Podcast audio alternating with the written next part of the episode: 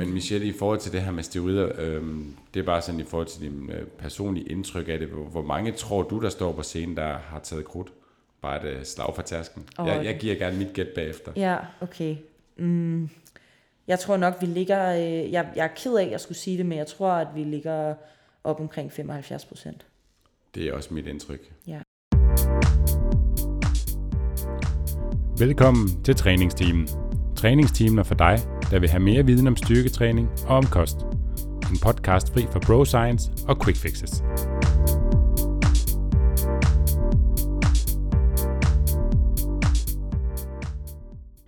Velkommen til episode 48 af Træningsteamen. Nikolaj og jeg er taget på roadtrip til København for at optage podcast med dygtige og kloge hoveder herover. Og i dag skal vi snakke om fitnesskulturen, og om dem, som vælger at stille op i fitness- eller bodybuilding-konkurrencer.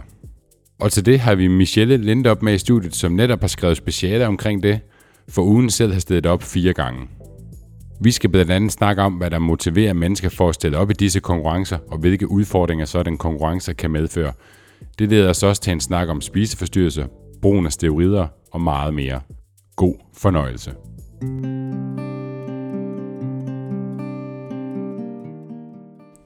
Vi er din værter, Steffen Fisker. og Nikolaj Bak, Jeg er stifter af Fisker Performance og har en bachelor i idræt. og jeg er medejer i Fisker Performance og har en bachelor i medicin med industriel specialisering. Og vi er i København en dag. Jeg, jeg aner ikke, hvor vi er. København for mig er ligesom Moskva. Ja, Er vi, hvor er vi? Valby? Nej, der har vi lige været. Vandløse. Ja, vi sidder i vandløse lige nu. Fedt. I øh, hvad Steffen han beskrev som et smukt, smukt bloggerhjem. Ja. Som Der er faktisk der er rigtig, rigtig fint her. Det er taget ud af et boligmagasin. Fuldstændig. En boligblogger-magasin. Ja. Blogger Men- Michelle har vi med. Ja, vi har... Øh, hun er allerede begyndt at grine. Latteren i baggrunden kommer fra øh, Michelle. Hej. Hej, kan du ikke lige starte med at præsentere dig selv? Så kan vi snakke om, øh, ja, hvad vi skal snakke om i dag bagefter. Jo, jeg hedder Michelle Lindop, og øhm, jeg er jo øh, sådan set jeres øh, nyeste øh, skud på stammen i forhold til pers- øh, personlige trænere i øh, Fisker Performance. Ja, det er rigtigt. Øhm, og øh, jeg er kandidat i idræt for Københavns Universitet, og så øh, er jeg selvstændig personlig træner herovre i København, øhm, hvor jeg har kørt siden april måned, primært med fokus på døve og hørehæmmet, øh, som jeg underviser i øh, træning og sund livsstil. Fedt. Tak fordi du vil være med. Tak vi, fordi jo jeg må. vi bliver nødt til at lige sige, at grunden til, at vi også er herovre, det er jo fordi, at uh, vi har været over at kigge på vores nye lokaler, så vi åbner i København, og som du er en del af, Michelle, Ja, det Sammen bliver med- så spændende. sammen med din uh, kæreste Rasmus, Ja. som vi har låst ind i et andet rum lige nu. Og Steffen og jeg, jeg har lige set lokalerne, og de er bare mega fede. De er fede. Det skal Det man glæde sig godt. til. Men kære lytter, hvis du er øh, tilbagevendende lytter på træningsteamen, så har du nok hørt øh, Steffen eller jeg en gang imellem drage paralleller til fitnessatleter. Fordi vi oplever ofte, at almindelige mennesker, når de øh, vil ændre livsstil eller komme i form på den ene eller anden måde, at så forsøger de at leve ligesom fitnessatleter i den forstand, at de vil have en meget, meget stram kostplan og et meget øh, stramt træningsregime, og i det hele taget, øh, ja, for, På- for, for at ende med at se ud som dem. Ja, lige præcis. Så rigtig mange de tager udgangspunkt i, hvordan atleter de lever, og, øh, og diverse fitnessatleter og sådan på Instagram. Og det har vi jo sagt en hel del om, at det er sjældent en god idé for ganske almindelige mennesker, der gerne vil have en langtidsholdbar løsning. Men det kunne være, at vi skulle prøve at snakke lidt om, hvordan er det egentlig, at fitnessatleter de lever, og hvad er det, der kan gå galt, hvis man inden for fitnesskulturen kommer til at tage det her med kropsidealer til noget meget, meget ekstremt. Og det er, øh, det er derfor, vi har dig med i dag, Michelle. Ja, det er sådan set øh, mit øh, speciale i, øh, i store hovedtræk. Ja. Kan du give os et, øh, kan du oprise, hvad det her speciale det, øh, det handler om, og så kan vi dykke lidt ned i det bagefter. Mm. Jamen, øh, jeg har skrevet et speciale omkring øh, kvinder, som stiller op til øh, fitnesskonkurrencer, og øh, og omkring det her med, hvordan kroppen ligesom er udgangspunktet for øh, alt, hvad man gør med træning og mad og så videre. Og at man øh, kommer til at identificere sig rigtig meget med, at kroppen ser ud på en helt bestemt måde, altså den her konkurrenceklar krop, eller konkurrenceform, som, øh, som det også bliver kaldt. Øhm, og det skal siges, at mit, spe, mit speciale er jo ikke skrevet med henblik på ligesom at sige, at fitnesskulturen er dårlig og sådan nogle ting, men det er ligesom skrevet med henblik på at kunne forstå det bedre. Forstå de mennesker, øh, som indgår i den her kultur, og forstå kulturen øh, i sig selv. Hvad er det, der sker, øh, når man bliver øh, introduceret for fitnesskonkurrencer? Hvordan kommer man overhovedet på den idé, at man vil stille op? Øh, og så også øh, sådan, hvad er det så, der sker? Hvordan er det, man ændrer sin adfærd øh, undervejs i, øh, i den her proces, når man gerne vil, vil stå på en, øh, på en scene. Øh, så det er det, jeg har dykket ned i og har kigget på. Ja, og du har for øvrigt også selv været sådan en del af den her fitnesskultur, altså du har selv stillet op. Mm. Ja. Man kan sige, at øh, min kæreste driller mig nogle gange med, at, øh, at øh, jeg har skrevet et speciale, som er en øh, selvbiografi. Øh, fordi rigtig mange af de ting, som der står i det speciale, øh, og som jeg har skrevet om, dem har jeg jo selv kunne genkende. Mm. Øh, og har selv oplevet at, at have mange af de her øh, problemstillinger, som der også nogle gange opstår øh, i sådan et konkurrenceforløb, eller efter konkurrenceforløb. For hvor mange gange har du stillet op? Jeg har stillet op fire gange. Ja. Øhm, det var så tilbage i 2015 og 16. Og jeg har stillet op tilbage i 2007. Mm. Så jeg har også øh, måske nogle ting, vi kan snakke om i dag. Ja. Ja, og har også haft rigtig mange atleter. Og rigtig mange atleter. Michelle var jo på vores team helt tilbage fra første gang, du stillede op. ja, det er meget sjovt, at, øh, at lille det skal verden. føre os hertil. Ja. Så det er jo ikke fordi, at vi siger, at, øh, at fitnesskonkurrencer er gode eller dårlige i den forstand med den her episode. Øhm, der er måske bare nogle ting, man skal være opmærksom på, når man tager ting til ekstremerne, og mm. det kommer man jo let til at gøre inden for fitnesskulturen. Lige Det, præcis. det bliver man også lidt nødt til for at nå den form, der, der ønskes til sådan et stævne. Mm. Ja. Ja. Og det siger jo også noget om, hvorfor almindelige mennesker, der vil gøre noget langtids holdbart, de, øh, de netop ikke skal, skal kaste sig øh, i gang med det.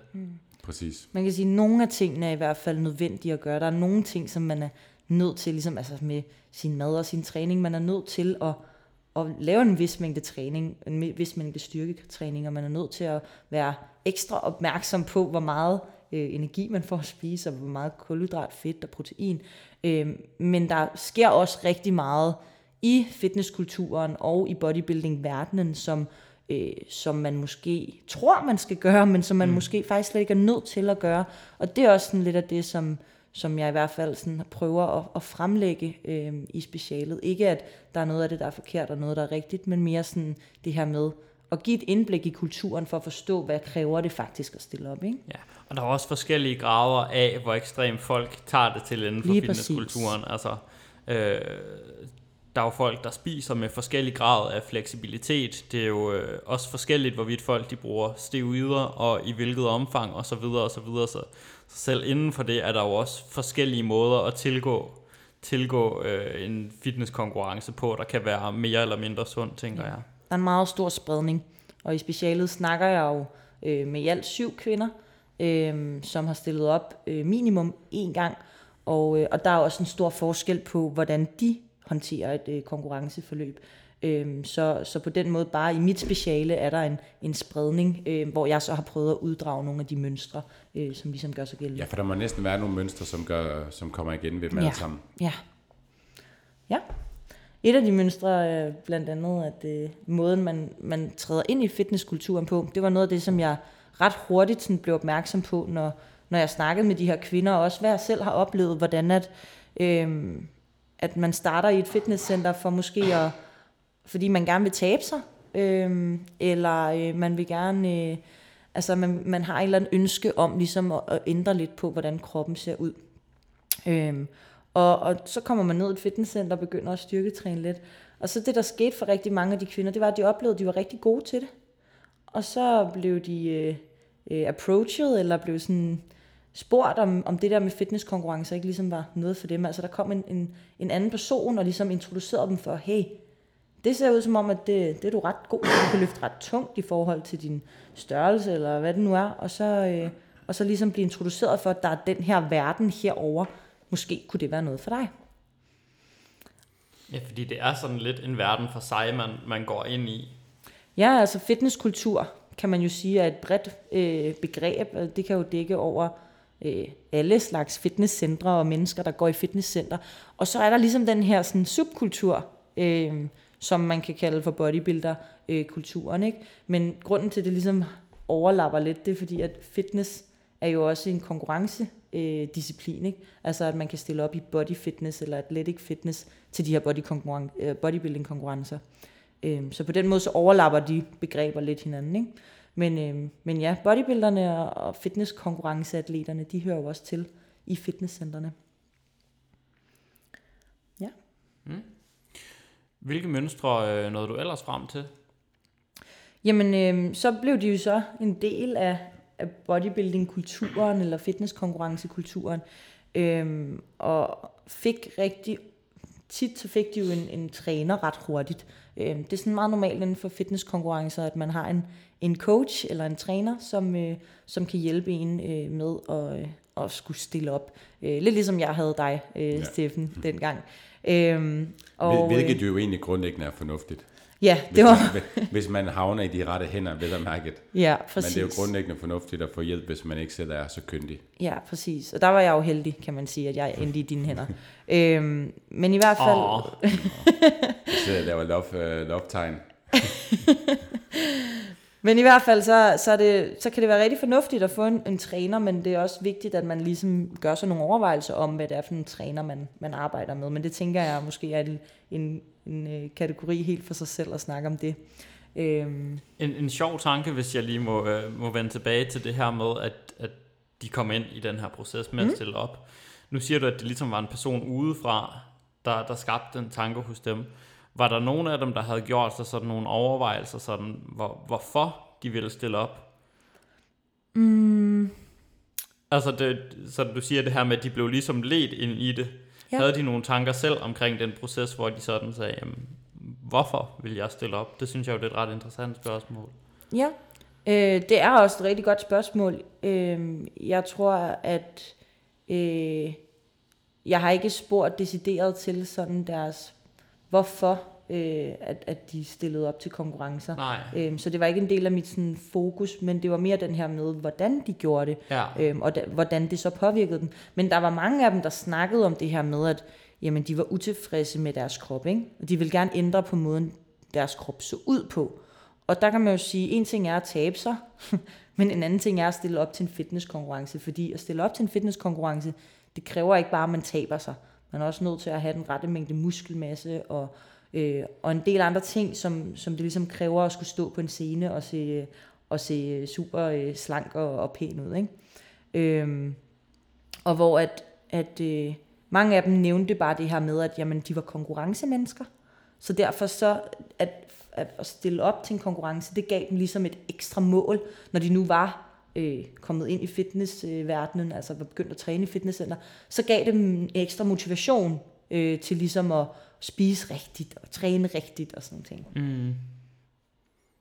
Det er lidt sjovt, fordi altså efter jeres tid, ikke så gamle er I heller ikke, men, men efter I stillede op, det er jo virkelig, der er jo sket et kæmpe boom inden for fitnesskonkurrencer, specielt i det her, der hedder bikini fitness, ja. mm. og hvor det at, at dokumentere det forløb og, og sådan skrive om det og lægge billeder op på Instagram omkring det, det er jo virkelig blevet en, altså, blevet en ting. Ja. Øhm, hvor det også er utrolig populært at sige, at man gør det her kun for sig selv. Mm. Men der er bare noget sjovt i det her med, at du siger, at det er også en, en udefrakommende person typisk, der i gang sætter den proces. Ja. Der, der er noget lidt sjovt der, synes jeg, hvis man sammenholder det med, hvor, hvor stort et boom, der er kommet mm. i at stille op lidt mm. på, og det kan selvfølgelig være, at jeg lægger nogle ting ind over det nu, men, men, men lidt som midalderne mænd på et eller andet tidspunkt, de vil slutte sig for, at de vil løbe en, en maraton eller en Ironman eller sådan noget. Der bliver ja. sådan lidt sådan lidt et moderne selvrealiseringsprojekt ja. over det på en eller anden måde. Ja, og så kan det måske... I starten kan det, hopper man nok bare lidt mere på bølgen, fordi man får at vide, at man ser godt ud, og man har potentiale. Og så overbeviser man sig selv om det, og så kører man med på den bølge, måske uden at tænke så meget over, hvad har jeg egentlig lyst til, og hvorfor mm. gør jeg det her. Mm. Men så har man også det her konkurrence for øje, det her meget specifikke mål, og det tænker jeg egentlig også godt, altså det er en god ting i sig selv, men det kan også godt give et problem i den anden ende, hvilket vi jo også ser og kommer ind på lige om lidt, at det gør det svært, når konkurrencen er slut. Mm. Fordi hvad er det næste mål så? Nu, er der, tror, ikke, nu er der ikke nogen konkurrence. Jeg tror i hvert fald, der er flere i dag, der stiller op for skal vi sige, anerkendelsens skyld sådan på sociale medier, end der var for bare fem år tilbage. Mm. Det tror jeg også. Man kan sige, øh, for at spole lidt tilbage før mit special, der havde jeg faktisk også skrevet et bachelorprojekt omkring, øh, omkring fitnesskonkurrencer, mere specifikt omkring newcomers. Ja. Øhm, og dengang var mit fokus et lidt andet. Øh, der handlede det sådan meget omkring den her øh, iscenesættelse af individet øh, i samspil med andre atleter. Altså sådan, hvordan at fitnesskulturen på for eksempel sociale medier blev et meget sådan et idealbillede, der blev stillet op udad til, men bagved, der lå der så en masse ting, som man ikke kunne se, og en masse sådan, konsekvenser øh, af den adfærd, som man ligesom havde. Øh, og der kan jeg huske, der var min, altså en af de første samtaler, jeg havde med min vejleder dengang, var også, hvorfor er det, der er så mange mennesker, der stiller op til fitnesskonkurrencer lige nu? Mm. Og det var tilbage i 2015. Det var der, hvor jeg lige selv havde stillet op en gang. Det, det var også mit indtryk, det var der, der var flest. Det var, det var de Det år. var Det var lidt dagene siden. 14 og 15, hvor Ja. ja. der var allerflest, øh, i hvert fald til newcomer-stævnet i Danmark. Ikke? Ja. Øhm, men det er jo et stort felt, plus eksponeringen på sociale medier, altså på Instagram og på Facebook, mm. er jo øh, altså eksploderet øh, i de her år. Ikke? Altså de sidste ja. 10 år har der jo været en kæmpe stor Jeg tror i hvert fald, der er mange, der stiller op, fordi alle mulige andre stiller op. Ja, de ser det på sociale medier og ser den her flotte krop. Ja, for at se sådan ud, så skal jeg også stille op. Ja, ja. Det tror jeg også, at der, hvis ikke bevidst i hvert fald, så tror jeg, at der er mange, der ubevidst bliver påvirket af at se de her meget fedte kroppe og veltrænede mennesker, som står og smiler og ser mega glade ud op på scenen. Øh, men de har bare ikke forståelsen for, hvad der skal til. Altså, hvad er det for en rejse, der er blevet gået igennem på vejen mod scenen? Det poster de måske også, men så er det kun glansbillederne af alle de gode dage, de har haft. Man ser ikke alle de dårlige dage. Ja, ja, lige præcis. Det generelle problem med sociale medier. Ja, lige præcis. Kan du tage os videre i processen? Ja, jamen øh, udover det her med, sådan, hvordan at de ligesom kom ind i fitness-konkurrencekulturen, og hvordan de blev, øh, fik et mål om at skulle stille op. Øh, man kalder det så fint som noget som normalisering, altså man bliver eksponeret for øh, noget gradvist og mere og mere, og til sidst så ender det bare med at være sådan, det er bare sådan, man gør. Og der var nogle forskellige sådan, emner, jeg ligesom tog op, og det var omkring øh, styrketræning blandt andet. Øh, hvordan at styrketræningen ligesom bliver øh, en normaliseret del af ens hverdag. Øh, så styrketræning, det skal man gøre, fordi man skal jo bygge de der muskler, som man gerne vil vise på scenen.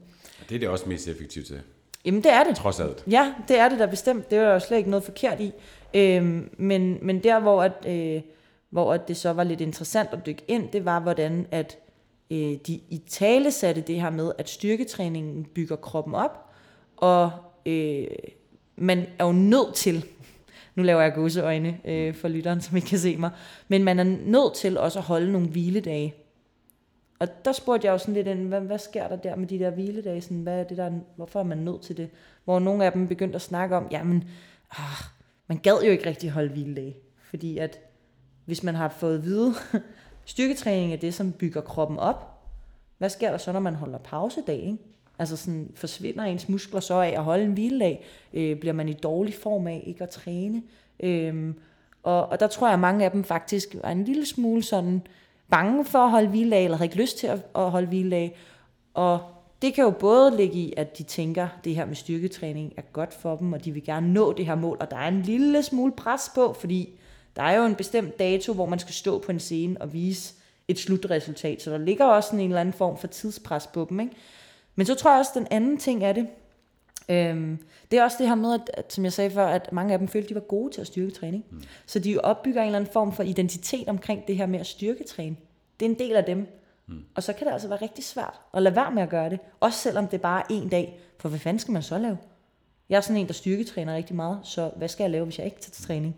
Ja, hvis med, med det du nævnte før, så tror jeg også, man tænker, jo mere, des bedre. Hvis Ja. man tænker, at hvis det er der, der skal til, for at jeg kommer på scenen i den form, jeg ønsker, hvis jeg gør det mere, så bliver det nok bare bedre. Mm, lige præcis. Den fortælling der om, øh, om en selv for, øh, som, som fitnessatlet. Nu lavede du lige sådan en glimt med øjet, fordi jeg ved, du synes, det her med, med fortællinger, man kan have om sig selv, det er rigtig spændende. Øhm, og går ret meget op i det her act, men det kan vi snakke om et andet sted. Øhm, jeg tænkte bare, er det også noget af det, der påvirker folk, efter de har været på scenen så, når at man måske ikke skal træne så meget, og ikke er i det her forløb mere, at tænker du, der er noget spil over der med selve identiteten? Hvis det, man har set på sig selv som det en, ligger der, jo nok ikke der med, at man ikke skal træne så meget, men mere, at nu har du ikke et, et, et mål for øje, og at nu har man lidt mere et valg. Altså, mm. nu, nu kan man godt springe over, mm. fordi nu har du ikke en konkurrence. Ja. Men også det her med, nu er man ikke fitnessatlet længere. Nej, det er man ikke mere. Nej, det er overstået. Ja, Det At- tror jeg, at det er, en, det er en rigtig god pointe, du har fat i, Nikolaj, at, at jamen, som jeg også konkluderer i mit speciale, jamen så identificerer sig, man sig med at være fitnessatlet, øhm, og være en disciplineret fitnessatlet, altså en god fitnessatlet, som laver sin styrketræning, spiser sine madpakker, øh, gør sådan og sådan og sådan for at opnå det her mål. Og når man så træder ned ad scenen bagefter, jamen så, og især hvis man så beslutter sig for, at jeg tror faktisk ikke, jeg har lyst til at stå på scenen igen, hvem pokker er jeg så? Ja. Altså, så skal man lige pludselig til at finde en, en, en anden rytme i ens hverdag. Altså, hvis man ikke, hvis man ikke på forhånd har en eller anden sådan meget øh, grundlæggende sådan, øh, hvad kan man sige, sådan værdi, eller at man ikke, man ikke helt 100% ved, hvem man er. Altså, sådan, man ikke helt er sådan skarp på, hvad er, hvad, hvem er Michelle egentlig, hvis jeg ikke er fitnessatlet, så tror jeg, det bliver en rigtig svær proces. Øhm, og der kan man jo sige, mange af dem, øh, der stiller op til fitnesskonkurrencer, er jo også rigtig unge. Ja. Altså, vi, vi ligger jo nede fra, fra 18 år øhm, som minimumsalder, og, og op til omkring de der 24-25. Der synes jeg, at jeg tit i hvert fald ser et lille skifte, øhm, at det er mellem 18 og 24-25 år, der er der rigtig mange, der stiller op. Og når man er 18 til 25 år, jamen, altså, det er, jo, det er jo de færreste mennesker, der er sådan helt grund øh, solidt plantet i, hvem de, har, øh, hvem de er som, som person. Ikke? Så, øh, men jo, målet, målet med at have en konkurrence gør selvfølgelig også noget. Ikke? Ja. Mm. Det er i hvert fald også min erfaring i forhold til, til det, du nævner, at, at de her yngre dele øh, af atleterne, der stiller op, at de har det generelt sværest i den efterfølgende proces, når de træder mm. ned ad scenen. Mm. Der er i hvert fald stor forskel på dem, der er 18 og dem, der er 28. Mm.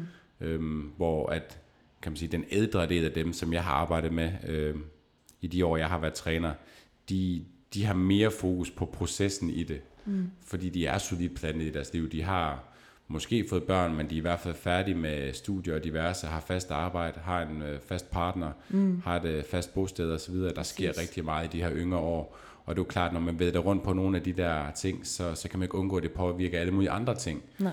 Øhm, det er også derfor, vi i vores processer har kørt sådan, ikke en, ikke en optagelsesprøve, men altså en, en screening-proces i forhold til, altså er man et solidt sted i ens liv for at kunne få en ordentlig proces ud af det, mm. så sikrer vi også, at, at vi ikke ender i en masse problemer bagefter. Mm.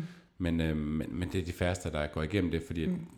det er måske også svært at indse det. Jeg synes ikke, du skal ikke stille op her, fordi jeg synes ikke, du er klar til det. Så finder de bare en anden træner, men Ja, ja. altså, så kan jeg stå inden for det i hvert fald. Ja, præcis. Men, øhm, men der er i hvert fald et, et, et, helt klart et stort øh, forskel på de yngre og de lidt ældre, der Ja. stiller op.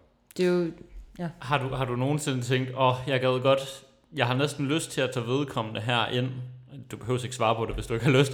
Har, nogen, har du nogensinde tænkt, jeg kunne rigtig godt, jeg har lidt lyst til at tage, tage vedkommende her ind, for at øh, han eller hun ikke ender et eller andet endnu værre sted? Ja, det har jeg da haft lyst til. Jeg tror også, jeg har gjort det et par gange. Mm. At hvis alternativt bare er en anden træner, jeg ved, der gør det på en, øh, en måde, jeg ikke kan stå inden for kontra det jeg, det, jeg gør. Ikke at jeg siger, det er perfekt, men, øh, men jeg kan i hvert fald sige, at det er bedre, så, så har jeg da taget dem ind. Mm. I hvert fald, hvis det er nogen, jeg har kendt lidt i forvejen, så, Ja. så er det svært ikke at hjælpe dem.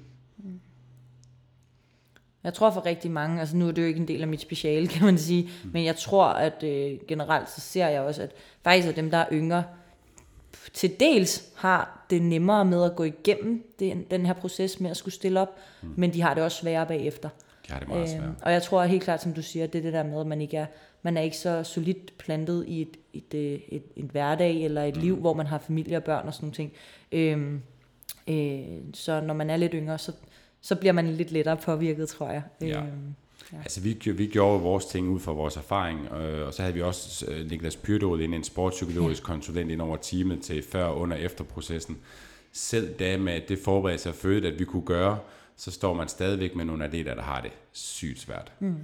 Øhm, og det er bare, altså selv i sådan tilfælde, hvor man prøver at forberede sig så godt man kan, det siger lidt om, hvor hård den her proces den er, mm. når man har noget af den bedste vejledning, man kan få øh, i form af Niklas Ja. ja. indover, og det stadigvæk er svært. Så overvej lige, hvordan det nogle gange går. Eller det behøves man ikke engang overveje. Det kender vi, hvis vi har været i miljøet, hvordan det går, når folk slet ikke har noget opfølgning bagefter, ja. og bare bliver efterladt på egen hånd. Ja, fordi det er jo en anden problemstilling, det er, at øh, lige snart man træner ned fra scenen, så stopper forløbet, og så er man overladt til sig selv. Mm.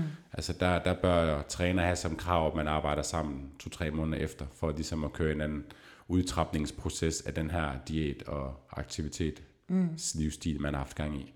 Ja. Ja. Det lyder også måske øh, over i at snakke lidt om øh, sådan forholdet til maden. Ja, rigtig meget. Som jo den, der fylder nok mest bagefter. Øhm, ja, det tror jeg, det tror jeg kommer meget ind på, hvem man er, og hvordan ens ja. forløb er. Det gør det med det hele her. Selvfølgelig. Øhm, altså den kan jo godt være påvirket af, altså i forhold til, altså, hvem man er, ja. hvordan man ser sig selv, men, men det er ja. jo tit maden, der får skylden i hvert fald. Ja, og jeg tror også, og jeg tror også, at maden bliver brugt som en trøst øh, ja, nogle gange, ja. hvis man har det svært især øh, efter en konkurrence. Og det der jo er omkring hele det her med maden i forhold til at skulle stille op, jamen det er jo også, at, at fitnesskonkurrencer er jo en sport, igen i gåseøjne, øh, hvor at man ikke bare skal træne og bruge sin krop, man skal også øh, være på diæt. Altså man skal, man skal gå ned i fedtprocent. Øh, så hele, altså sådan hele den proces med at skulle stille op, den er lidt mere omsaggribende, end hvis man for eksempel går til fodbold eller håndbold. Øhm, selvfølgelig afhænger det af niveauet, øh, men, men, øh, men maden bliver en ret central del for ens øh, forløb. Ja, øhm, den er nok ikke lige så restriktiv i andre sportsgrene. Det tror jeg nemlig heller ikke. Nej. Også fordi man, nu siger du, man skal ned i fedtprocent, og man skal ja. virkelig ned på en, på en meget, meget lav fedtprocent, hvor kroppen den gør fysiologisk alt det, den kan for, for at få en op igen, det, hvilket primært betyder, at ens appetit stiger rigtig meget. Mm. Det har vi snakket om i episoden, der hed noget med kroppens forsvarssystem. Mm. Ja. Men så det gør bare, at det bliver rigtig, rigtig svært, og, og bare det fysiologisk, der sker, når ens appetit den stiger så meget, så kommer man også bare til at tænke mere på mad. Mm. Jeg tænker, det er umuligt at maden ikke kommer til at fylde rigtig, rigtig meget for en under sådan et forløb. Mm. Plus at man samtidig altså, skal sænke maden løbende og øge ens aktivitetsniveau, mm. fordi du skal hele tiden formå at være i kalorieunderskud. Mm. Og så en af de problemstillinger, som jeg ligesom kom frem til i, i specialet, det var den her øh, måde at kompensere for, at man ligger i et ret stort kalorieunderskud hele tiden. Så prøv ligesom at, øh, at kompensere ved at have de her cheat days, øh, eller cheat meals, Øhm, kan som du forklare, jeg ved, hvad det er for lytteren? Ja, altså en cheat day er en dag, hvor du bare spiser alt det, du har lyst til. Øhm, og de kan jo så være modificeret i højere eller mindre grad.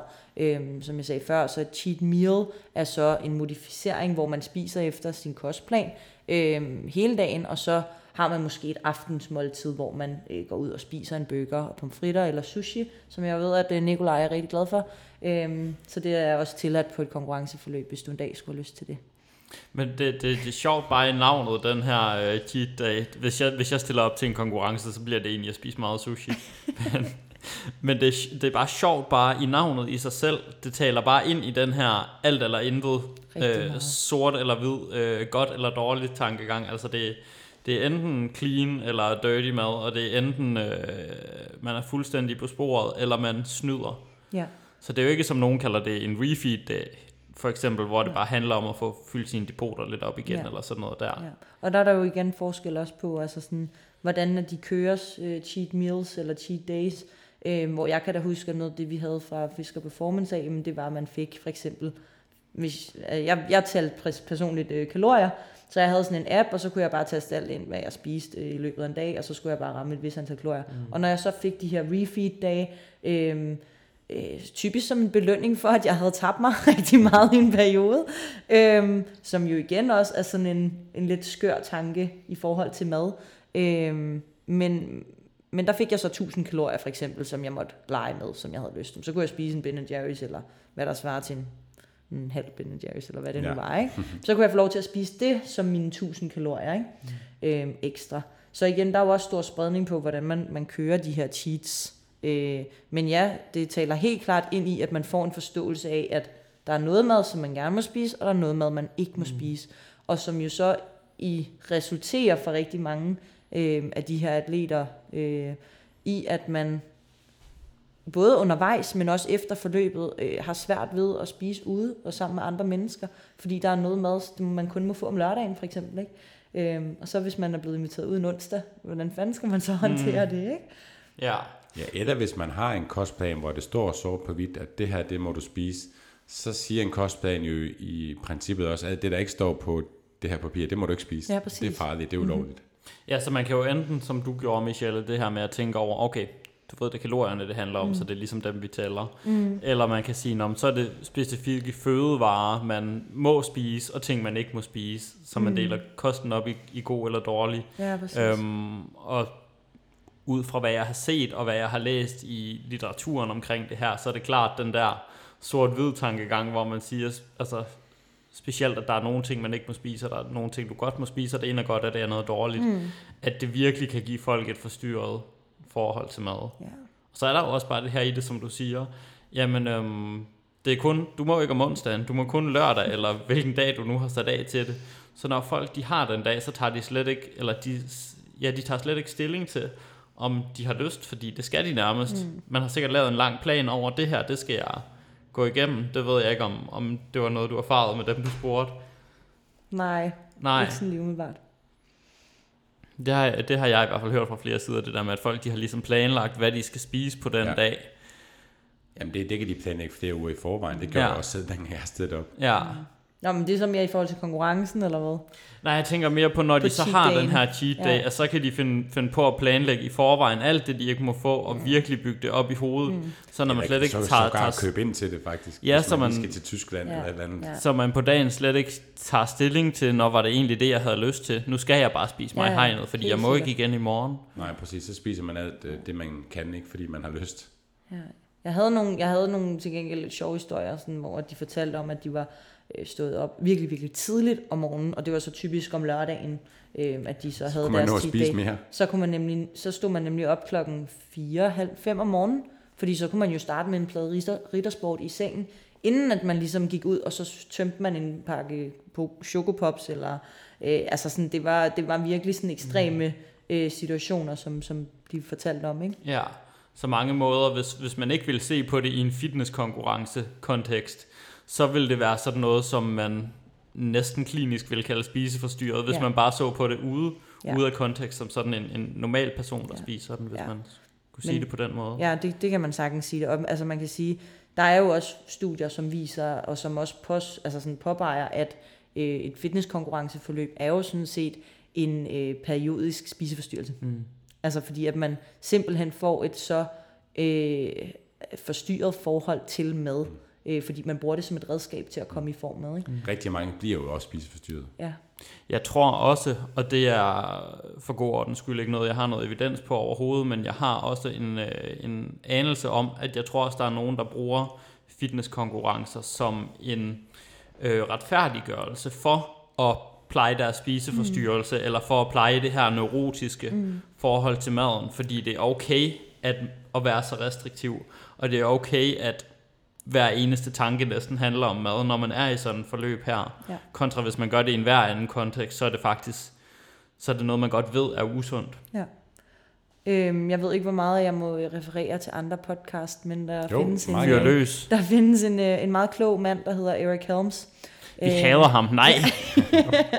han er jo heldigvis øh, øh, amerikaner, så han øh, forstår nok ikke, hvad du siger. Nej, øh, vi har ingen censur her i podcasten. Nej. Det nej, tror jeg, de fleste de ved, hvis de har hørt til på mig i et par episoder. Eric Helms er en good guy. Ja, og han, han øh, snakker også på et tidspunkt, han har sådan en øh, podcast, der hedder Iron Culture, øh, sammen med en anden medvært, øh, og hvor de faktisk er kommet ind på det her med sådan spiseadfærd i forhold til fitnesskonkurrencer øh, og bodybuilding. Øhm, og han, der snakker de også meget om det der med, sådan, jamen, er det folk, der er spiseforstyrret, der træder ind i fitnesskonkurrencekulturen for at øh, legitimere, at de har et lidt forstyrret forhold til mad, øhm, eller er det fitnesskonkurrencekulturen, som gør, at folk går derfra og er spiseforstyrret. Og det er jo sådan lidt en høne eller ægget spørgsmål. Ja, ja, ja, det, jeg, jeg kan ikke svare på det. Jeg ved, jeg har set begge dele rigtig meget. Mm. Ja, præcis. Og specielt den, den sidste, rigtig mange bliver spiseforstyrret. Jeg ved ikke, om du ja. har hørt det, den her sætning før, men jeg har hørt mange sige, jeg vil ønske, at jeg ikke havde den her viden om kost, jeg har i dag. Mm. Inden de startede på det her projekt fitness. Ja. Fordi nu kan de ikke gå ned og købe noget som helst til. Rema 1000, uden at skulle kigge på, hvad der er i, øh, Ja. i det her produkt af protein og kulhydrater. og Det sætter kalorier. en helt anden, øh, hvad hedder det, Og det kan man, referenceramme. den viden kan man ikke fjerne igen. Altså, Nej. den vil du altid have. Du vil altid være påvirket af det. Ja. Det, Det er har sjovt, rigtig fordi- mange sige. Det er sjovt, fordi det er jo en viden, der i rigtig mange andre sammenhæng vil være god at have. Mm. Altså for den almindelige dansker vil det være rigtig god idé at have mm. noget, noget viden om, jamen, hvad betyder kalorietæthed, hvad betyder... Ja. Og jeg tror også, at det er fordi, at man trækker det så langt ud. Ikke? Altså, det Ja. bliver så ekstremt. Ja. Øhm, så man kan sige, det er jo ikke dårligt at vide, hvor mange kalorier der er i en øh, ostehaps, eller hvad det nu er. Øhm, men, man, men fordi at man har fået sådan et forhold til det om, at øh, alt, hvad der har over 100 kalorier, eller sådan, det, mm. Det skal man helst spise meget lidt af, eller øh, alt, hvad som er forarbejdet, det må jeg kun spise om lørdagen. Eller at det bare skal gå op i tallet den enkelte dag. Altså. Præcis. Så fordi at referencerammen er blevet en anden, altså at Ja. ens referenceramme er, hvordan var det, jeg handlede, da jeg var på fitness, mm. øh, da jeg var fitnessatlet, øh, så, så, bliver det, så bliver det svært at leve med, ikke? Men det har så også været i den svære periode øh, af efterforløbet, de har, de har udtalt det her. Ja. De kommer heldigvis til at kunne navigere i det og kunne kontrollere den viden, de har. Men, men der er bare en, en periode i den her proces i efterforløbet, hvor, hvor de synes, at det er problematisk at have den viden, de har omkring kost. Mm. Det kommer også an på, hvordan man bruger den viden. Mm. For man kan sige, hvis man ved, det handler om kalorier, det kan også lige pludselig give en mulighed for at gøre plads til chokolade for eksempel mm. I ens kost, uden at det skal blive for meget, og hvor man rent faktisk kan, kan spise det i en mængde, Men det er også der, der, der de kommer nok. hen, men der Ja. er bare en periode, hvor det er hvor de ikke kan finde den balance Ja. i det. Jeg, jeg kom bare til at tænke på den her app, øh, jeg tror det er Live, som der så gør det, at kalorieholdige fødevarer for eksempel, de får en, en sur smiley, mm. hvor kalorielette, de får en glad smiley, og det er lige sådan, det, det er lige det, man fucking ikke skal tage ud af kaloriebevidsthed. Det, man skal tage ud af det, det er, at det handler om, om kalorier, og der er mængder, og derfor kan det hele faktisk være, være, være en del af en sund kost i de rigtige mængder, uden mm. man kan tænke grøn, gul eller rødt lys. Ja. Altså, Ja, helt bestemt. Og det er jo også det, som så gør sig gældende for de her mennesker, når de så er i konkur- konkurrenceforløb, altså at, at tage ud og spise med andre mennesker, bliver rigtig, rigtig svært. Fordi at enten så skal man have sin egen mad med, eller også så skal man sørge for, at den her øh, event, eller det her øh, måltid, det ligger på en dag, hvor man har lov til at spise ude. Øhm, og i konkurrence, altså efter konkurrenceforløbet, der kan det være rigtig svært at styre, fordi et, man er sygt sulten, når man træder ned ad scenen. Måske ikke lige på dagen, men efterfølgende, der kan man godt være virkelig, virkelig sådan, altså, man har bare lyst til at spise alt. Og det er jo kroppens helt naturlige fysiologiske reaktion på, at ens fedtprocent er meget, meget lav. Mm. Øhm, og derfor kan det være rigtig svært at mærke appetit og sult, øh, sådan som man nok ville klassificere som normalt. Øh, jeg kan da huske, at jeg i en lang periode efter mine konkurrencer, øh, og jeg har aldrig kørt mega ekstremt, øh, vil jeg sige. Jeg har været langt nede i fedtprocent, men jeg har aldrig været øh, helt derude, hvor at jeg var virkelig, virkelig ekstrem i min tilgang. Øh, og der kan jeg da stadig huske, at jeg var, der, jeg var hele tiden sulten. Altså, det var ikke, jeg, kunne ikke, jeg kunne ikke mærke den der sådan, mæthed på samme måde, som jeg havde kunnet, øh, som jeg kan i dag for eksempel. Ikke? Mm. Men det går så også over, når fedtprocenten stiger en lille smule, ikke? så begynder det at være lidt nemmere at kunne, at kunne vurdere. Ja, den har jeg også hørt fra rigtig mange. Og det er sjovt, fordi slanke eller normalvægtige, normalt, der, der skiller man jo lidt ligesom øh, mellem sult og appetit, mm. hvor sult det ligesom er den her fysiske sult, hvor man har sådan et, et hul i maven, man kan mærke. Men hvor det, jeg også har hørt fra flere, der har stillet op, hvor at bagefter, jamen, så har de kunne have deres mave fuld, fuldstændig fyldt op med mad og virkelig være, være totalt kvalme, men stadigvæk have det, de vil betegne som fysisk sult. Mm. Altså kroppen virkelig bare siger, mm. du skal have mere mad, at man har den fornemmelse i kroppen. Ja. Det synes jeg, det er ret vildt. Og det er jo rigtig sødt af vores krop, at vi fortæller os det på det tidspunkt, fordi vi jo sådan set ikke skal rende rundt med en fedtprocent på, hvad har den været, 7-8 stykker øh, for dem, som stiller op til fitnesskonkurrencer. Ikke? Mm. Øh, men, men det kan også være, altså det er jo det, der gør det svært, så at blive mm. dernede, når man er fitnessatlet, og man i perioden op til, ligesom, altså typisk så plejer man at sige, at man går efter at være i form cirka en måneds tid ude. Jeg ved ikke, hvad du siger til det, Steffen. Jo, det Men- prøver man, men det er sjældent, det sker. Det er sjældent, det sker, men man, man arbejder mod ligesom at få sænket sin fedtprocent tilstrækkeligt til, at man kan sige, nu er jeg i form fire uger ude. Og hvis ens fedtprocent er 8% fire uger før en konkurrence, mm. så kan man jo så begynde at lave nogle andre strategier for at spise sig ind i en konkurrence, det vil sige, at man øger sit indtag en lille smule, men at skulle holde sin fedtprocent så lav i fire uger, mm. det er altså virkelig, øh, det er ikke noget, som kroppen fysiologisk set Nej. synes er særlig sjovt. Nej. Og det, der skuffer mange bagefter, det er, at man ikke kan holde det i mange måneder. Ja. Man vil jo gerne se sådan ud. Det bliver jo referenceramme, det er sin sceneform. Ja.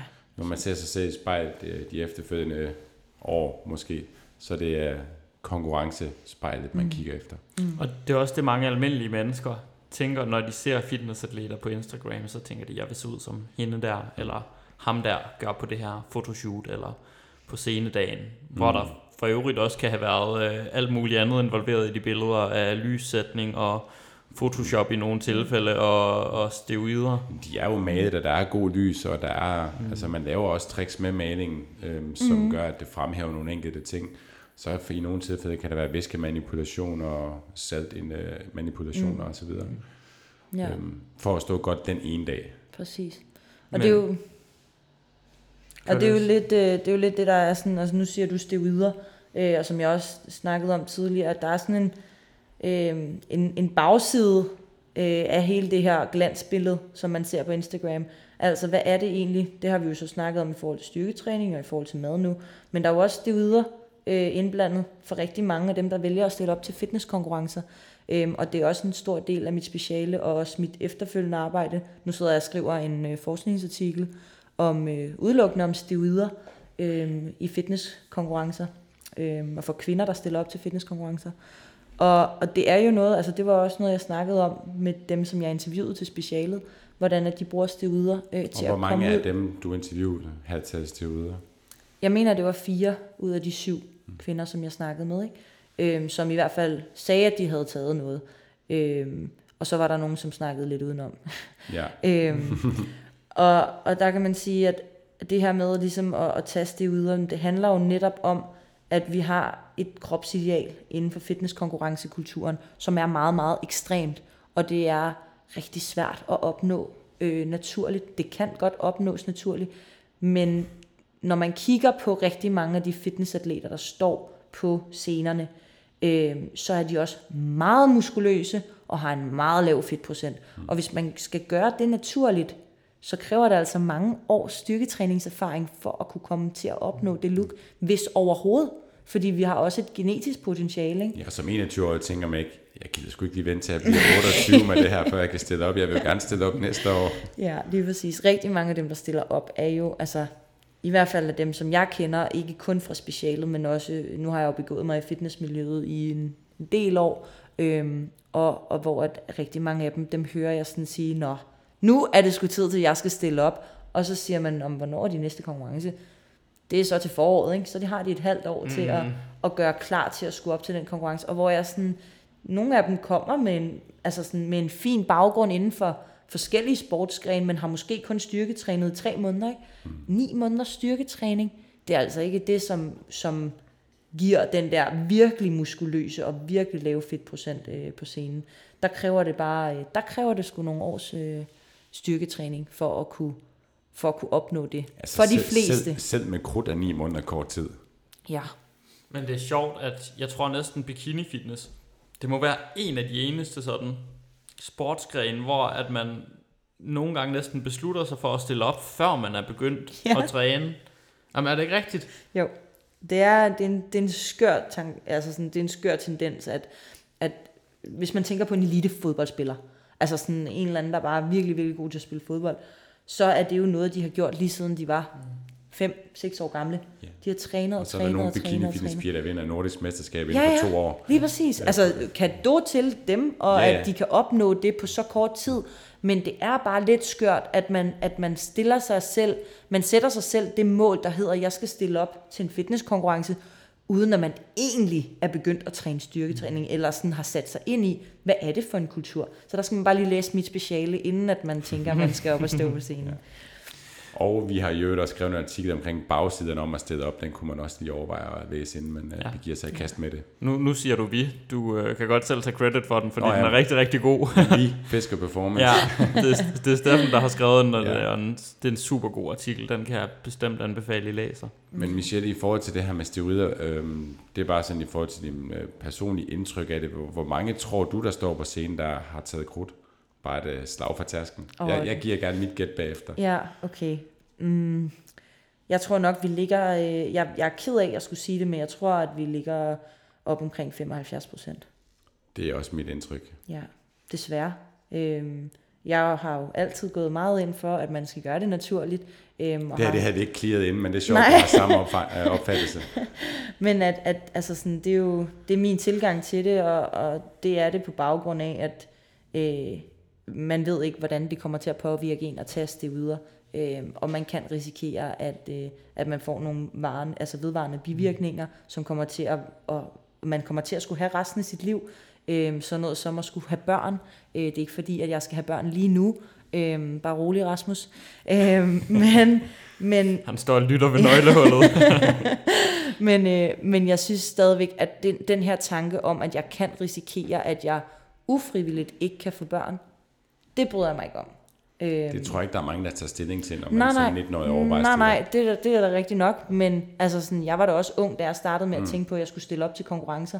Øh, men selv dengang var jeg da alligevel der, hvor jeg tænkte, det skal jeg sgu ikke risikere. Det tør jeg simpelthen ikke. Men der tror jeg, du er en af fortaget af, ja, men, af mit og det er jo, ja, det er jo bare desværre, godt for dig, ikke? Jo, jo, men ja, desværre er det sådan. Ja, øhm, desværre. Og men, men jeg kender også, altså sådan, og jeg er jo, nu vil jeg gerne understrege, at jeg er ikke for stivuder, men jeg kender da også øh, altså kvinder, som, som har taget stivuder, har taget stivuder og ikke gør det mere, og som egentlig lever et, et, altså sådan et fint liv nu. Det er ikke mm. fordi, at de har taget øh, skade af det Nej. sådan langvejt. Deres stemme har ændret sig, og det bliver den ved med at være. Øh, det, det kommer ikke til ja, det er ikke at, at gå over. Nej. Nej. Øhm, men, men alligevel, så synes jeg, at det er sådan... Altså, hvis, og i hvert fald, jeg har ikke noget imod, at folk tager stivuder. Jeg synes fandme, altså sådan, hvis folk vil, øh, vil stille op til VM og alt muligt andet øh, gøjl, og være rigtig god til at stille op øh, til fitnesskonkurrencer og vinde masser af medaljer, og de har brug, altså når de tænker, jeg tager sgu stivuder, så synes jeg også, de skal gøre det. Men jeg går virkelig meget ind for, at man har et, altså man tager et oplyst valg. Det der med at gøre det uden at vide altså sådan, der er en eller anden træner, der står og siger, her Nikolaj, nu skal du bare tage de her øh, tre forskellige stoffer, som står på den her kostplans, øh, eller kosttilskudsliste. Øh, mm. Og Nikolaj så bare siger, okay, det synes jeg er forkert. Ja. Altså det er meget imod, at man ikke sætter sig ind i, hvad er det for nogle stivuder, man begynder at tage, hvordan skal de tages, øhm, og alliere sig med nogle mennesker, så kan hjælpe en på vej. Jeg synes, det er meget, meget forkert at gøre det, øh, uden at gøre det på en eller anden form for oplyst grundlag, også omkring bivirkninger og ja. sådan ting. Nu, nu, nu nævnte du selv det her med, at altså en træner kommer og siger, at du skal tage det og det her. Hvor mange af pigerne i dit forsøg var blevet opfordret til at tage steroider af deres, øh, af deres træner? Eller det er måske et lidt ledende spørgsmål, nu ved jeg egentlig ikke, hvordan det foregik, men, men hvordan var deres opfattelse omkring brugen af steroider sammen med træneren? Hvilken rolle ja. havde vedkommende der? Altså, så vidt jeg lige husker, jeg var jeg interviewet syv, og jeg tror vidderligt kun, at det var en af dem, som sagde til mig, at hun havde valgt sin træner på baggrund af, at vedkommende ikke trænede folk, der tog steroider, mm. og som tog afstand fra steroiderne. Øhm, og hvor at jeg var sådan, det var jeg overrasket over, alle de andre piger, de sad og sagde, at Jamen enten så havde det, så var det, altså der er et meget sådan fremhævet citat, jeg plejer at bruge det citat ret meget, når jeg skriver mine artikler og sådan nogle ting. Så øhm, men der var en, der havde sagt sådan, skal det være med eller uden? Altså kvinden havde sat sig ned foran den her træner for første gang nogensinde, og vedkommende træneren sidder så og siger til hende, øh, skal det være med eller uden? Som noget af det allerførste. Jeg har også hørt mange trænere sige, øh, hvis du gerne vil have en medalje, så skal du tage krudt. Ja. Hvilket jo selvfølgelig ikke er sandt. Mm. Ja. ja, fordi det, det er jo så også det ærgerlige ved det, at... Øhm, selvfølgelig er det da sværere, mm, men, men hvis, altså, hvis man får en træner, der siger det, øh, så er det ikke en dygtig træner. Nej, det er også faktuelt det, forkert. Altså, det er også man, faktuelt man, forkert, men så, man, altså, så har man ikke... Mm. Men det er jo der, hvor man er nødt til at, at dykke ned i og forstå selve kulturen. Ikke? Mm. Øh, og det er, jo, det er jo lige præcis sådan, den der pointe, jeg har taget op i forhold til steroider, og som jeg også skriver videre om nu i mit, øh, min forskningsartikel, det er det her med den kulturelle opfattelse af, at steroider er nødvendigt. Mm. Hvis du gerne vil vinde, jamen, så er du nødt til at tage steroider øh, for at kunne opnå det. Øh, og når der er sådan en kulturel opfattelse, så skaber det jo nogle forskellige forståelser i mm. kulturen blandt de her individer om, at øh, jamen, altså, jeg kan ikke vinde uden at teste videre, eller øh, at, øh, hvad hedder det, nu tabte jeg tråden, men øh, det kan være, at det kommer tilbage til mig. Men i hvert fald, så er det en af de sådan, ret vigtige pointer sådan at forstå, jo, at det også, altså det bliver legitimeret. Mm altså steroider bliver en normaliseret del af at være i fitnesskulturen. Det er den 100%. Ja, og det er sådan, at folk, de... Et andet eksempel var en, som fortalte, at jamen, så havde hun taget det her øh, øh, fedtforbrænder, som egentlig er et meget mildt præparat ud af de mange, der findes, og hun havde taget det, og så havde hun sagt, så var der en af hendes venner, der var kommet over og været sådan, hvad, hvad så, øh, det går ret hurtigt lige nu, hvad er du begyndt at tage? Og så havde hun bare kigget sådan ned i jorden og været sådan, ej, du må altså ikke sige til nogen, jeg har begyndt at tage det her og det her. Og så havde vedkommende bare grint helt vildt af hende, fordi han var jo også inde i fitnesskulturen, mm. og han havde bare grint og været sådan, aha, er det det eneste? Ah, det er jo ingenting, og sådan noget, virkelig bare sådan negligeret over for hende, og hvor hun bare sagde til mig sådan, jeg havde bare brug for at snakke med nogle af mine almindelige venner og veninder, som ikke var en del af fitnesskulturen, fordi hver gang jeg snakkede om det med dem, som selv stillede op, eller havde erfaring inden for fitnesskulturen, jamen så var de bare sådan, det, der, altså sådan, det er jo ikke farligt eller noget. Mm. Og hvor det er jo også et kæmpe problem, fordi så tror man jo, Nå, men så kan jeg jo bare fyre den af med det mm. der. Ja, så bliver det sådan en glidebane over Præcis. til sådan noget som, hvad hedder det, DNP, nu er jeg ikke super godt inde i krudt, men der er sådan noget virkelig kras fatbønder, der koger dig selv indenfra, hvis du tager for meget ja, af det. det brænder dit fedt eller sådan noget. du, din termo, termogenese bliver hævet så meget, at du koger ihjel, hvis du overdoserer. Sindssygt. Ja. Ja. Men ja, det, det er da grundlæggende helt vildt ærgerligt, hvis der er en fortælling om, at man ikke kan, kan, kan klare sig godt uden krudt, fordi ja. altså, jo, i bodybuilding-klasserne er det, er det nok ret svært at placere godt uden at, at tage steroider. Men, men vi der kender, er meget få i klassen. Ja, ja, ja. Men, men med mindre, altså, ja. Men ellers så kender vi jo alle sammen eksempler på folk, der har gjort det godt inden for altså, fitness og bikini fitness uden steroider. Det tager længere tid, ja, men det gør det det er da bestemt ikke umuligt, hvis man har forudsætningerne for det. Ja, lige præcis. På en måde. Og i forhold til det her med, hvor, hvor stor en andel, der faktisk tager krudt, så er det jo ikke noget, der kommer offentligt ud mere, for det må man ikke, men, men for før i tiden, der måtte man, hvis man kørte dopingprøve til de her stævner, så måtte du smide det ud på hjemmesiden og sige, at de her 10, de er blevet taget ja. med navn, men det må man ikke mere ifølge, med, ifølge lovgivning. Mm. Men der blev i hvert fald taget dopingtest her for et par år siden til newcomers. Mm. Og der blev taget 10 randomiserede ud af finalefelterne, hvor de skulle trække øh, hvor de seks finalister skulle trække en bold, og den, der fik en bestemt farve bold, skulle øh, dopingtestes. Og det var så 10 forskellige klasser. Og 10 prøver og 10 positive. Ja. Det er også vildt. Shit. Ja. Det er godt nok vildt. Og det var også bikini-klasser, det var masterklasser, det var det hele. Det var det hele, ja. Ja, så øhm, det er mere udbredt, end man lige regner med. Men man kan også sige, at altså sådan, alt det, vi har snakket om indtil nu, det er jo også sådan, det, det hele bunder jo i, at man skal se ud på en bestemt måde. At kroppen skal formes, den skal trænes, den skal øh, være på en diæt for at kunne komme til at se ud på en bestemt måde. Øh, som jo ligesom er kernen i en fitnesskonkurrence. Øh, og så bliver det jo, altså sådan, så ændrer man jo hele sin livsstil til at, ligesom at omhandle, hvordan den her krop ser ud. Og man begynder måske også at lave den her selvfortælling øh, omkring, hvem er jeg? Jamen, jeg er en disciplineret fitnessatlet. Ergo, hvis jeg er fitnessatlet, så skal jeg også se ud på den her måde, som fitnessatleter gør. Øhm, så, så kroppen bliver ligesom hele udgangspunktet, øh, både for hvad man gør, men også for, vores, altså for ens identitet, og hvordan man ligesom udtrykker ens øh, identitet til omverdenen. Øhm, og det er jo også noget af det, som jeg, altså sådan, som jeg snakkede med de her kvinder om, og som jeg efterfølgende har sådan, øh, snakket ret meget med, med forskellige mennesker omkring, men det er den her sådan, øh, hvordan det påvirker os selv at identificere os med, hvordan vi ser ud. Øhm, ja, vi har også øh, søde Ida Thuring øh, på Fisker Performance Teamet, Øhm, og hende har jeg også snakket rigtig meget med omkring sådan det der med at se ud på en bestemt måde, øhm, og, og rent faktisk sådan hæfte sin identitet op på det, øhm, fordi det kan være rigtig svært at komme ud af bagefter. Mega skarp kvinde. Vi skal ud og optage podcast med hende. Ja, vi skal spise aftensmad Ja. med hende her med Ja. et par timer og optage det podcast. Men det er sjovt. Tror du, at det her fokus på, hvordan kroppen ser ud, tror du, det flytter noget fokus væk fra, hvad den kan? Ja. Ja. Helt bestemt. Øhm, mange af kvinderne sagde, at de jo før havde været sportsmennesker, øhm, og godt kunne lide at bruge deres krop. Men de sagde også, at det, der var vigtigst, det var jo, hvordan den så ud. Mm.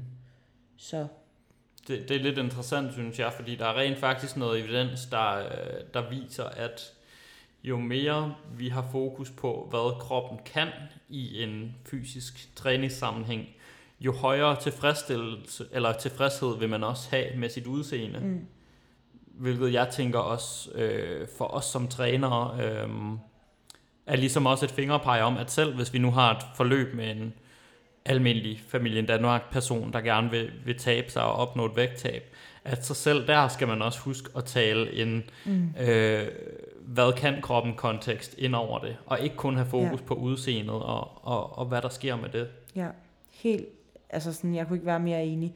Øhm, hele sådan problematikken for rigtig mange af de kvinder, som jeg i hvert fald snakker med, også når de er færdige med at, at stille op og sådan nogle ting, det er det her med, at man, man har rigtig, rigtig svært ved at give slip på, hvordan man ser ud.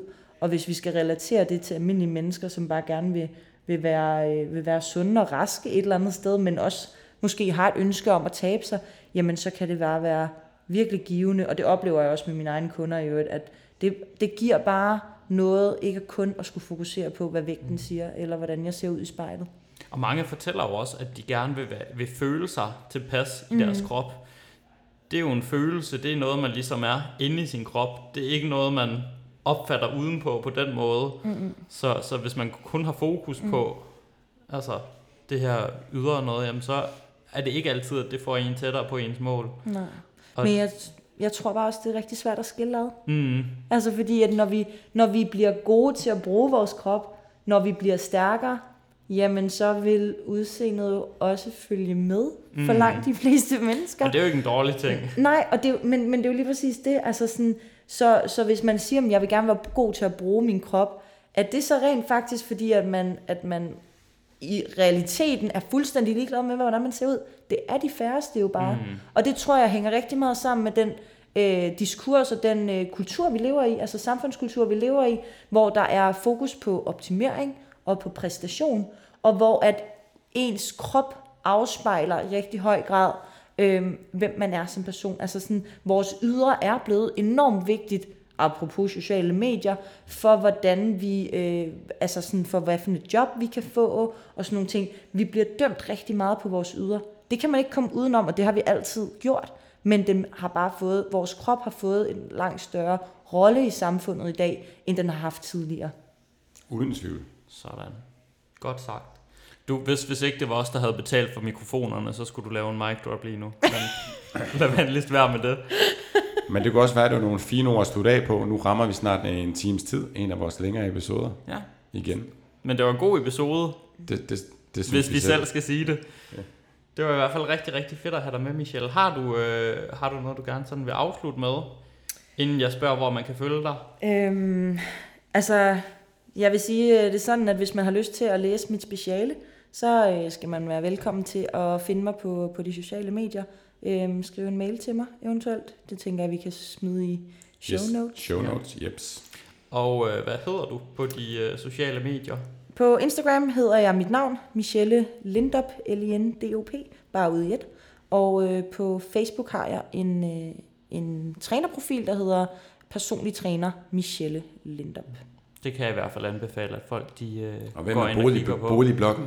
Og boligbloggen er ikke oppe endnu, men øh, jeg tænker, at øh, det, er, det er der potentiale for. Ja. Ja. Jeg poster virkelig ikke så meget bolig, øh, så hvis det er det, man vil følge mig for, så er jeg altså ikke den rette. Men så kender jeg nogle rigtig gode profiler, så må man gerne spørge mig om det. Siger du, at der findes profiler, der bare lægger billeder op af deres bloggerbolig? Dem har jeg slet ikke set. Nej, det har han. Det findes derude, Nicolaj. det, det, vi Det er en helt anden øh, verden. Måske i show notes. Men i hvert fald, du, du laver nogle rigtig gode øh, stories og omkring tanker omkring krop og træning og alt sådan noget. Så det, det synes jeg virkelig folk de skulle gå ud og eller gå ind og tjekke. Tak. Tak for snakken. Og det var så afslutningen på denne episode. Hvis du gerne vil læse mere om træningsteamen og om det enkelte afsnit, så kan du klikke ind på træningsteamen.dk. Og hvis du har spørgsmål til den enkelte episode, eller har forslag til emner, vi kan tage op i en fremtidig episode, så har vi oprettet en Facebook-gruppe, som du kan tilmelde dig. Facebook-gruppen hedder Træningsteamen, og jeg håber, at du vil være med. Og hvis du kunne lide den her episode og gerne vil have flere episoder fra os, så vil vi sætte stor pris på en god anmeldelse i din podcast-app. For det er ingen hemmelighed, at vi laver den her episode for netop dig derude, og vi tjener faktisk rigtig lidt penge ved at lave podcast. Faktisk ingen penge. Så måden du kan hjælpe os på er ved at dele vores podcast og anmelde den, så vi kan få vores podcast ud til så mange som muligt og forhåbentlig hjælpe dem. Og det er netop derfor, vi gør det her. Hvis du gerne vil læse mere om Fisker Performance og hvad vi ellers foretager os, så kan du følge os på både Facebook og på Instagram under navnet Fisker Performance. Hvis det er gerne end at sige tak fordi du lyttede med. Vi høres ved.